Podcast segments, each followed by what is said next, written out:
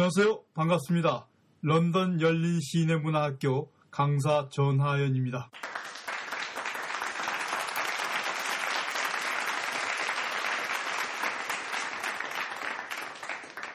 네, 오늘은 여러분들과 함께 사회과학과 예술이 어떤 관계를 이루고 있는가, 예, 경제와 미술에 이어서 이번에 두 번째로 법과 예술이 어떤 관계를 맺고 어떻게 서로 작용하는가에 대해서 여러분들께 예, 말씀을 드리고자 합니다. 예, 사람들은 사실은 이 법과 예술이 전혀 관련이 없는 줄 많이 알고 있습니다. 또 예, 놀랍게도 이 경제와 예술이 상호 관련을 맺지 않고 예술은 이 경제에서 떠나야지 예술이 존재한다고 믿고 있는 소박한 사람들도 상당히 많은 것 같습니다.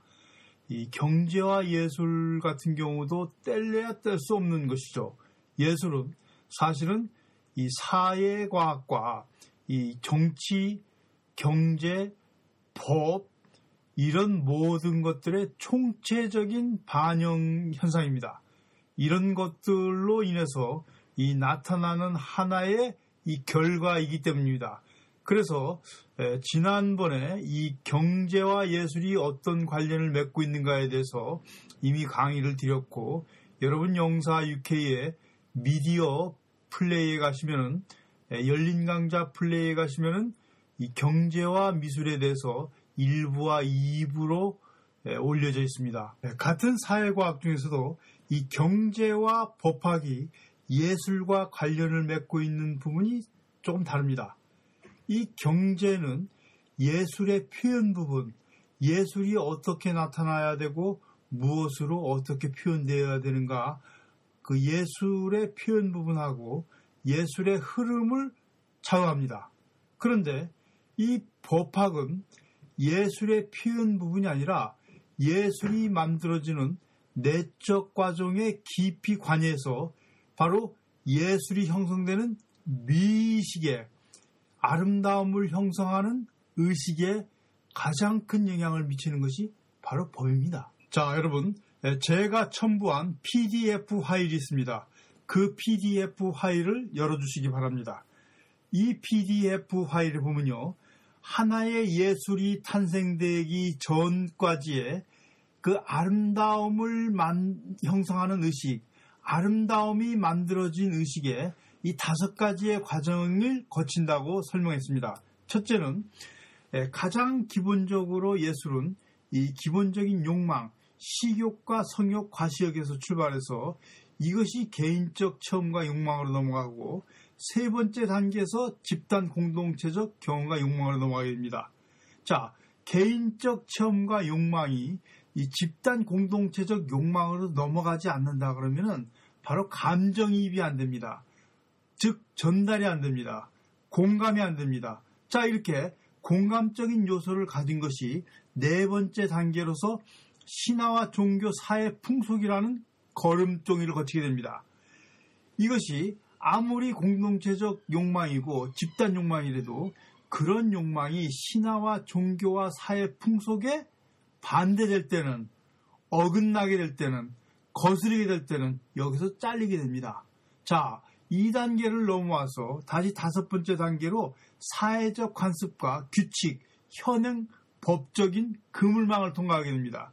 만약에 이렇게 네 단계를 통과해 왔다 그래도 다섯 번째 사회적 관습이나 규칙, 현행법을 통과하지 않으면 바로 미식이 전달될 수가 없습니다. 훼손당합니다. 왜 그러냐 그러면 이 법적으로 어긴 그 범법자라는 것이나 안 그러면 법적으로 어긴 콘텐츠라는 것은 그 사회에서 어셉트를 받아들이지를 않기 때문입니다. 자, 이렇게 최종적인 과정에서 이 법학이란 이 법이 작용해서 바로 예술가에서 미식의 정화를 거친다 하면서 최종적으로 예술이 탄생되는 것입니다. 그러니까 사실 이 법이 마지막 통과하는 관문인 것입니다. 잘 이해가 안 되시는 분들을 위해서 제가 조금 더 설명을 드리면요. 각 나라마다 그 영화나 소설 같은데 이 판금 조치, 이 판매를 하기 위해서 허용하는 법률 단계가 있습니다. 예를 들어서 부모와 애들은 같이 봐도 좋다. 그래서 페어렌트 가이드라는 것이 있고 또 19금 19세 이하까지는 봐서는 안 된다라는 어떤 성인 전용 이런 어떤 그 이 판금이 있고요. 또 자체를 이 불법으로 규정해서 판매를 아예 금지하는 경우가 있습니다. 자, 이번에 우리가 예를 든 Lady Chatterley Lover 같은 경우가 아, 바로 그 같은 영국 법의 규제를 받고서 오랫동안 판매 금지가 된 예입니다. 자, 그래서 콘텐츠를 만들 때는 어느 나라에서는 이 판매 금지가 되고 어떤 나라에서는 19금이고 어떤 나라에서는 청소년까지 관람할 수 있는 영화인가 즉 그렇게 콘텐츠를 허용하는가에 대해서 우리가 깊이 살펴봐야 된다는 것이죠. 즉 이런 법적 규제를 알아야지만은 이 콘텐츠를 효율적으로 내용을 결정할 수 있다는 것입니다. 또 하나 재밌는 사례가 있죠. 미술사에서 사실 가장 위대한 화가 많은 미술가들한테 가장 많은 영향력을 준 화가를 꼽으라면 당연히 까르바조입니다. 그 바로크 시대의 이태리의 화가 까르바조인데요. 그렇지만 이 사람은요, 그 20세기가 될 때까지 서구사에서 전혀 인정을 받지 못했습니다. 왜 그러냐 그러면은 그림이 아무리 좋고 렘브란트나 벨라스케스 등 많은 화가들한테 심지어는 루벤스까지도요. 이렇게 바로크 시대의 많은 화가들한테 영향을 끼친 이 바로크 미술의 아버지라고 해도 과언이 아닌 까라바쪼가 인정을 받지 못한 까닭은 그가 전과 13범이었습니다.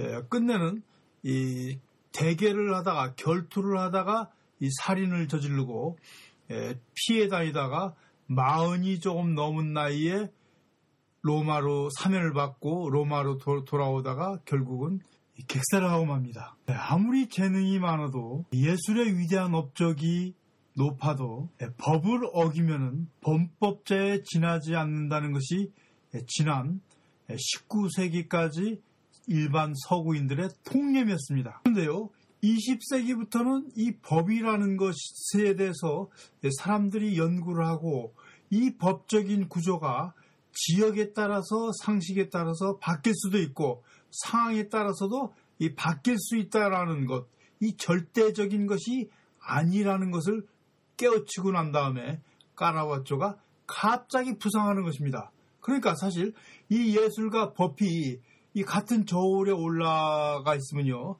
예, 옛날에는 이 법이 예술보다 당연히 중요했습니다. 법은 괜히 가벼웠죠. 그러나 지금은 이 오히려 법보다 예술이 더 사회에서 가치 있게 인정을 받는 가치가 전환된 시대에 살고 있다는 것입니다. 자, 그래서 사실 우리가 이렇게 법과 예술의 어떤 사회적인 가치를 등가를 매기는 기준은 어떤가? 자, 어떤 사회에서는 아직도 예술이나 인간의 감정보다는 그 나라에 가지고 있는 법과 규칙이 우선인 나라가 있습니다. 바로 이슬람 세계가 그렇죠. 또 같은 서구 국가라 그러도요. 예를 들어서 영국과 프랑스는 법의식이 크게 다릅니다. 프랑스는 성문법 체계로 이루어지고 영국은 관습법 체계로 이루어졌음에도 불구하고 이 관습법 체계인 영국이 프랑스보다 훨씬 엄격하게 법이 적용되고 이 예술보다는 항상 법이 위에 존재합니다. 예, 이렇게 지역마다 국가마다 다른 법의식이 콘텐츠에 당연히 결과가 나타나고요. 바로 이런 결과를 통해서 어떻게 콘텐츠를 만들어 그 나라에 진출할 것인가에 대해서는 반드시 고려해야 되는 사항인 것입니다.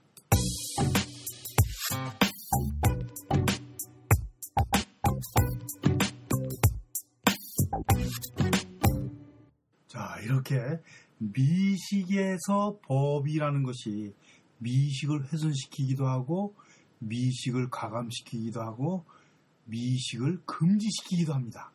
보통 사람들은요, 자기가 생각하는 아름다움이라도 그것이 법에 대해서 위반하고 법을 훼손하는 경우 같은 경우는요. 아름답다고 느끼질 못합니다. 그러니까 법을 위반하면은 우선 나쁜 것, 좋은 것보다 안 되는 것으로 생각하기 때문에 보통 법 질서가 미적 질서보다도 우선하는 것입니다. 문제는요, 이 법적 질서가 우선하는 사회가 있고, 미적 질서가 또 우선하는 사회가 있고, 이 법적 질서가 적용하는 것마다 나라마다 다르다는 것입니다. 즉, 이 미적 가치의 충돌인데요. 미적 가치와 법적 가치가 충돌하는 경우, 또 사회적인 가치가 또 거기에 곁들어서 서로 충돌하는 경우, 이 가치 판단의 문제가 때로는 시대마다 다르다는 것입니다. 그러니까 한 지역에서도 어떤 때는 범죄가 되고 어떤 때는 다시 그것이 범죄가 되질 않습니다. 영국의 극작가이고 문학가인 오스카 와일드의 동성연애 사건은 영국을 떠들썩하게 했죠. 네, 그 1895년인데요. 물론 지금하고는 상황이 많이 다릅니다. 네, 이때는 소돔이라고 네, 엄격하게 윤리적으로 처벌하는 규정이 있어서 이 오스카 와일드는 그 감옥을 갔는데요. 그 감옥도 그 하드레버 아주 중노동에다가 그리고 그 감옥살이 있는 침대 같은 경우도 이 딱딱한 침대, 딱딱한 베개라는 걸로 규정해가지고서 아주 혹독한 형을 받습니다. 네, 그런데 이 그 오스카 와일드를 응원하러 프랑스에서는 유명한 그 로트렉 같은 화가하고 이 프랑스의 그 지성인들이 와서 영국의 이 무지라고 해야 되나요? 그들 표현하면 무지고 영국의 그 이 고러한 법, 이 진보적이지 못한 법을 규탄하는 그 시위를 벌이기도 합니다. 자, 이렇게 그 한 똑같은 범죄가 이 지역마다 가치관에 의해서 구성되는 그 법적 효력이라든가 이 그것이 범죄인가 사회 악인가 그렇지 않으면 허용되는 것에 대한 그런 가치 판단의 적용이 다릅니다. 그런데 재미나는 거는요. 항상 진보주의자들이나 어떤 문제에 대해서 센세이션을 일으켜가지고서 사회를 요란스럽게 떠드는 예술가들은 아슬아슬하게 그 경계를 탄다는 것입니다. 즉 법적 판단 가치와 예술적 판단 가치의 그 경계선에서 아슬아슬하게 고개를 하면서 그 대중들을 긴박하게 만들어 놓고 나쁘게 말하면 갖고 논다는 것이죠. 즉, 저게 예술이야? 너무하는 것 아니야? 예를 들었어요. 그 데미안 허스트가 그 소를 반을 잘라가지고서 수족관에 집어넣었을 때, 그 양을 잘라서 반을 잘라서 집어넣었을 때요. 그 물론 뭐 도사라는 것이겠죠. 잘라서 집어넣은 것을 봤을 때 사람들은 경악을 했거든요. 예술이 도대체 뭐야? 저렇게 해도 되는 거야? 아, 동물협회에서는 항의도 하고 그랬습니다. 거의 고소에 준하는 사태가 일어났거든요. 그 레이디 가가가 나타났을 때, 아, 저렇게 하고 다녀도 되는 거야? 왜 저래? 응? 옷을 저렇게 입어도 되는 거야? 뭐 이렇게 있죠. 그냥 어떤 풍속이라든가 사회 규칙이라든가 이런 규칙하고 그 예술하고 경계사에서 아슬아슬하게 고개를 하는 사람이 뜬다는 것입니다. 그래서 어떤 예술가는 이렇게 뜨기 위해서 이 사회적 가치, 그 법률적 가치, 예술적 가치를 교묘하게 타고 넘나드는 사람들이 있어요. 예, 이것도 물론 법을 알아야겠죠. 예, 흔히 영화를 만드는 사람이라든가 이 기획사의 매니저들이 종종 써먹는 수법이기도 합니다. 사실 이것은. 아, 여기서 우리가 주목해야 될 것은 이 법적 가치와 예술적 가치가 충돌한 역사입니다. 사실 예술의 발달이나 예술의 진보는 항상 이 법적 가치와 충돌하면서 이 법적 가치 속에서 예술적 가치를 인정받으면서 점점 예술적 가치를 확장시켜온 역사이거든요.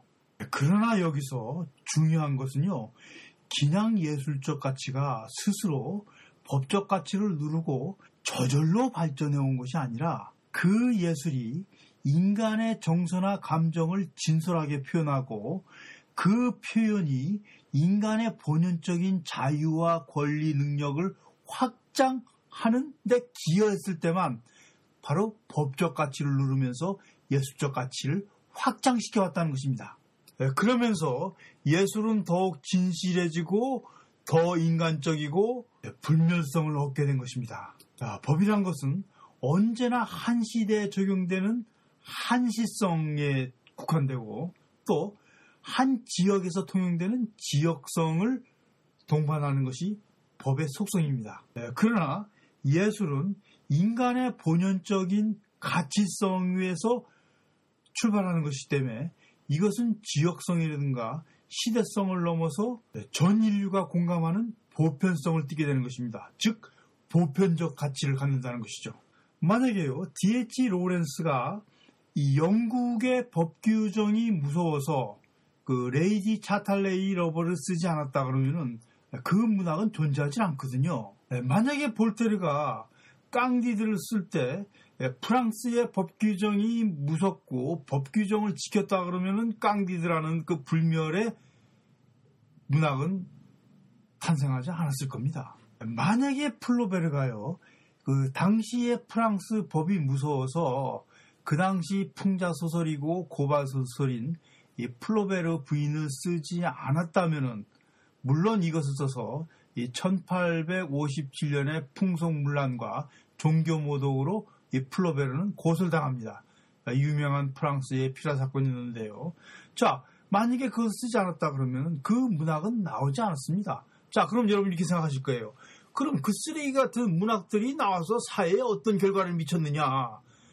아? 아라비, 어, D.H. 로렌스의 그 차탈레이가 나와서 어떤 영향을 미치고 플로베리의 보바르 부인이 나와서 어떤 사회 영향을 미쳤느냐 이겁니다. 자, 여러분. 그 인간이 가질 수 있는 본연의 인간성에 대해서 문학은 성찰하게 하고 결국 그 성찰을 통해서 인간이 할 수 있는 것과 할 수 없는 것에 대해서 다시금 생각을 하게 해주고요. 그 가치를 다시 정립시켜주는 것입니다. 예를 들어서 윤리적 가치라든가 이 법이라는 것은 그 사회에서 풍속이라든가 윤리적 가치에 기반을 하는데요. 사실 이 윤리적 가치라는 것은 다분히 시대성이고 어, 인간의 자유 영역이라든가 인권의 발달과 함께 그것은 확장되기도 하고 축소되기도 하고 다시 없어지기도 하고 다시 생겨나기도 하는 것이거든요. 즉 시대적인 상황일 뿐이거든요. 자, 그런데 이런 시대적인 상황에서 만약에 갇혀 있었다 그러면은 인간의 역사, 인권의 역사, 자유의 역사라는 것은 인간이 가질 수가 없습니다. 이렇게 이들이 뭔가 자기 현실에 그 막혀 있는 어떤 한계적인 상황임에도 불구하고 그것을 박차고 뛰어나가는 그런 용기, 그런 도전 정신에 의해서 이 새로운 법을 만들게 되고 이 새롭게 사회 질서를 창조하게 되고 예, 그러면서 인간의 가치와 인간의 인권이 자유의 영역이 확장돼서 오늘에 이르는 것입니다. 예, 19세기까지는 이 예술적 가치라는 것이 그 사회의 법적 가치를 넘을 수가 없었습니다.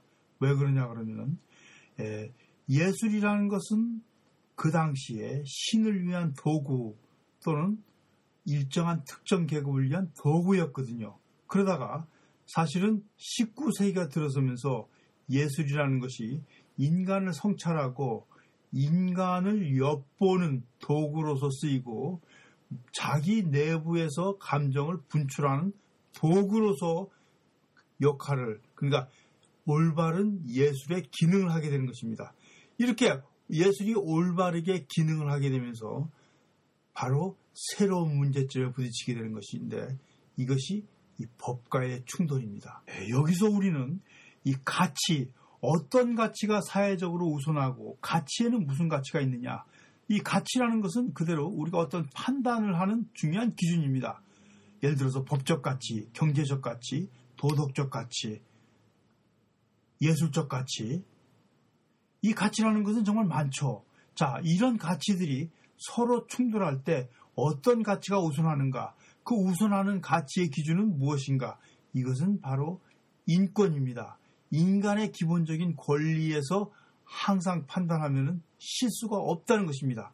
자, 그러면은 이렇게 법과 예술적 가치가 이 충돌하는 그 19세기 이전에 이전 같은 경우는 이 법적인 가치라는 것은 앞에서 제시한 것처럼 그 미식을 충족시키고 미식을 구성하는 가장 중요한 요소 중에 하나였다 이겁니다. 그래서 우리가 이 메소포타미아 법전을 통해서 메소포타미아 미식을 들여다볼 수 있고 이 법을 통해서 그 국민들의 미식의 한계라든가 이 가치관을 역으로 들여다볼 수 있다는 것입니다. 그러니까 법이 미술의 분석 도구가 될 수 있다는 거예요.